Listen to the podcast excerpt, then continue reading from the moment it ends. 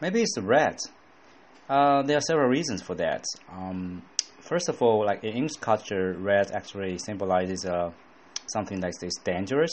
Uh, you can see the red light, and um, also it's kind of like bloody. So that's why uh, some scary movies always have the element of the red. And last but not least, for the complaints, if you're in the red, that means you're losing money. If you're in the black, means you're making money. So red actually is not really um, lucky color for me.